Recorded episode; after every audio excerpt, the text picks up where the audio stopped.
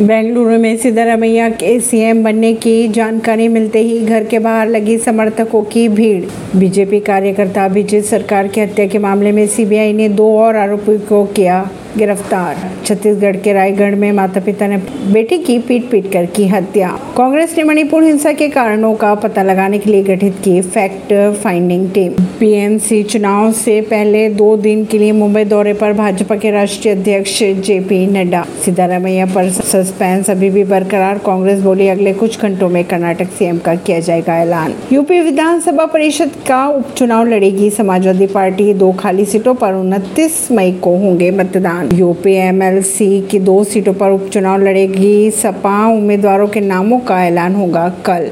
इमरान के घर में 30-40 आतंकी पुलिस ने पूरे इलाकों को घेरा।